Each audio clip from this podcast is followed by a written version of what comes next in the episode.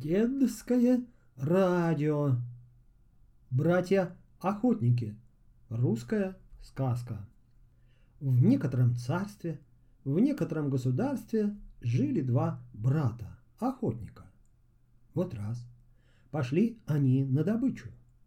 Золотого зайца увидели, все за ним шли, дошли, заблудились и в дремучем лесу очутились. А заяц прыгнул в кусты, да и пропал с глаз. Ну, нечего делать охотникам, придется в лесу заночевать. Меньшой брат взял ружье и пошел поискать. Может быть, какая дичина попадется. А старшой остался кашу варить. Сварил кашу, дожидается своего брата, глядит, выходит на поляну старичок, сам не выше пня, шапка воршина, борода в три саженя. «Здравствуй, охотник!» — говорит. «Здорово!» — отвечает старший брат. «Можно твои каши покушать?» А старший брат жаден был.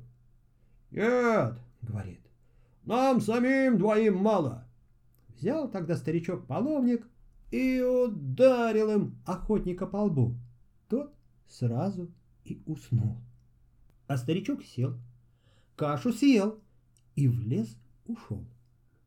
Вот пришел меньшой с охоты. «Что, брат, сварил кашу?» — спрашивает. «Да нет, что-то я приболел», — отвечает старшой.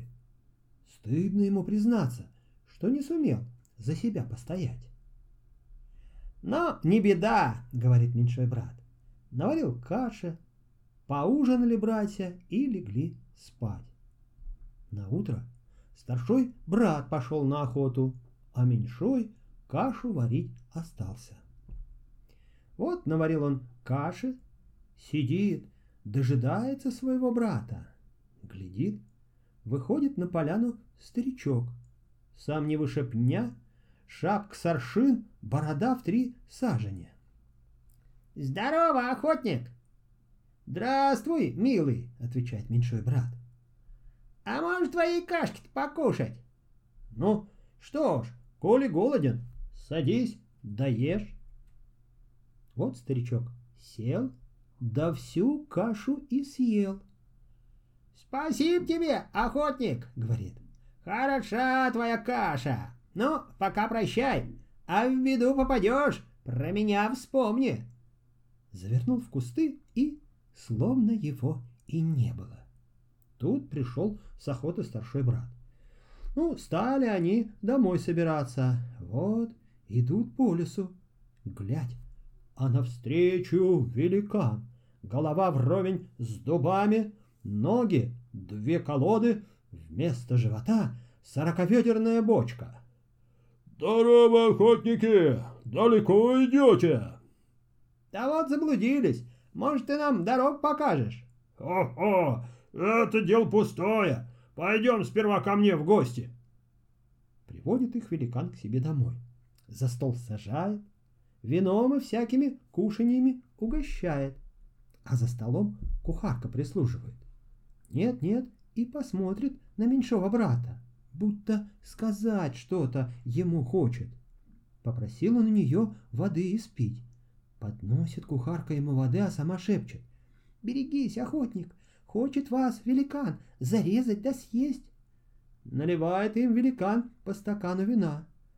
Старшой брат пьет, а меньшой через плечо льет. Подают на стол арбуз. Великан арбуз на куски режет, да на ноже в рот гостям сует. «Э, — думает охотник, — этак он нас сейчас и зарежет. Дай-ка и я ему подам. Взял нож, словно хочет ломать арбуза отрезать, да хозяину угостить.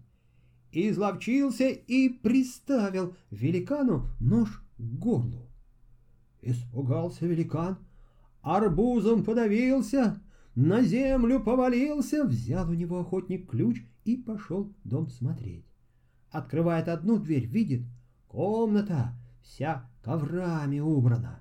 Открывает Вторую комнату, та серебром украшена. К третьей двери подходит, а кухарка ему говорит, «Не ходи туда, охотник, там горе твое». Не послушался ее охотник, отпер и третью дверь. В золоте вся комната блестит. Сидит в той комнате девица писанной красоты. «Зачем?» — спрашивает. «Ты сюда, добрый молодец, зашел.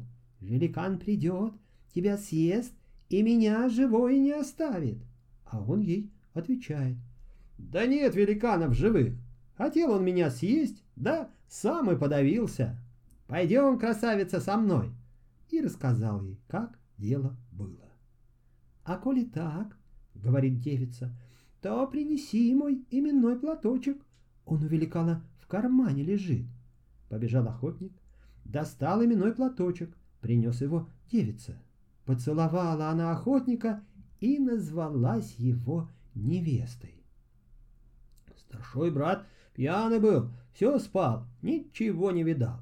Разбудили они его, взяли с собой кухарку и пошли домой. Вот дошли до речки. А девица та сестрой великана была. Она охотника боялась, сиротой притворялась, сама смерти ему хотела. Спрятала она платочек за пазуху и говорит. «Беда мне, в торопях именной платочек обронила». Побежал охотник за платочком, а девица его ждать не стала. Села в лодку со старшим братом и переехала на ту сторону. Ходил, ходил охотник по лесу, платочка не нашел. Прибежал обратно к реке, ни брата, ни невесты, и переправиться не на чем. А ночь наступает. Так что же делать? Вспомнил он тут про лесного старичка. Только он подумал о нем, видит высокий забор, жилье какое-то. Постучал охотник в ворота, выходит к нему старичок, сам не выше пня, шапка соршин, а борода в три сажени. «Здравствуй, охотник, я тебя ждал!» Рассказал ему охотник про свое горе. «Знаю», — говорит старичок, — «виноват ты, охотник, сам. Зачем третью дверь отпер? Нельзя тебе сейчас домой возвращаться. Тебя там погибель ждет». Определился охотник к старичку на год в караульщике амбары сторожить, а тот его за это должен хитрой науке обучить. Хозяин амбары показал, ключи ему дал и приказал. «Смотри, тот амбар, что последним стоит, не отмыкай и не заглядывай в него».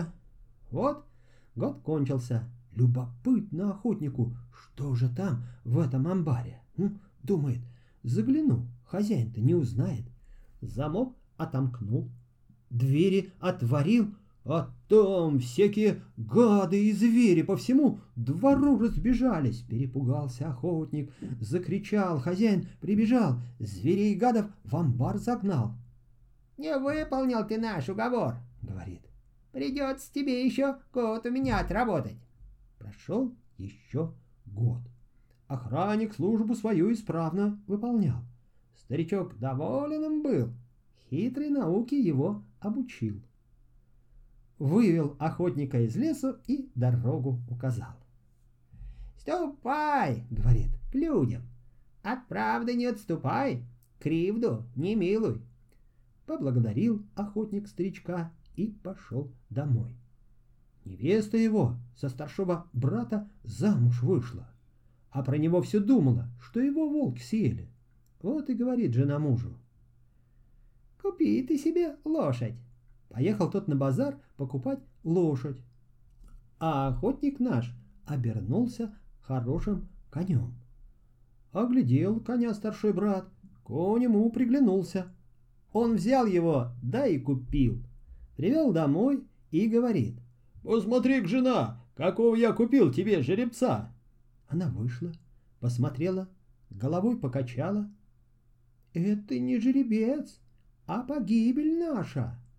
Так что же мне с ним делать? Надо его зарубить. А кухарка весь их разговор слышала. Пришла она к коню и говорит. Жеребчик, мой милый, недолго тебе жить, хотят тебя зарубить. А он человеческим голосом и отвечает. Когда меня будут рубить, отскочит к тебе в подол косточка. Ты ее не бросай, а в углу похорони. Вот стал старший брат со своей злой женой коня рубить. Кухарка стоит, плачет. Косточка ей в подол отлетела. Она ее взяла и в углу похоронила. Выросла на том месте яблонька, да такая красавица, яблочки на ней все красненькие. Вот старшой брат и говорит. «Жена, пойди погляди, какая у нас яблонька с красными яблочками». Посмотрела та. «Это не яблонька, а наша истребительница». «Так что ж с ней делать-то?» «Надо ее срубить». Кухарка весь разговор слышит. Пришла она к яблоньке и плачет. «Милая яблонька, жалко мне тебя, хотят тебя хозяева срубить». А яблонька человеческим голосом отвечает. «Когда меня будут рубить, щепочка в башмак тебе отлетит, а ты ее, эту щепочку, отнеси и в пруд брось». Так она и сделала. Когда яблоньку рубили, щепочка в башмак ей отлетела. Она ее подняла и в пруд отнесла. Сделался охотник наш сизым селезнем, по пруду плавает. Пошел старшой брат купаться. Увидел селезня, стал ловить, ловил, ловил, уморился, да и утонул. А охотник обернулся в его лик, приходит в дом и говорит. «Жена, жена, какого я видел селезня хорошего?» Та отвечает. «Это не селезень, а погибель наша. Стегнул он ее тогда плеткой и говорит, не захотела быть женой моей милой, так будь серой кобылой. Сделалась она серой кобылой. Он ее обратал и в плуг запряг. До тех пор по полю гонял, пока шестидесятин не вспахал. Так она сейчас у него в запряжке и ходит. А сам же на кухарке женился — свадьбу отпировали, живут, поживают, да добра наживают. Конец.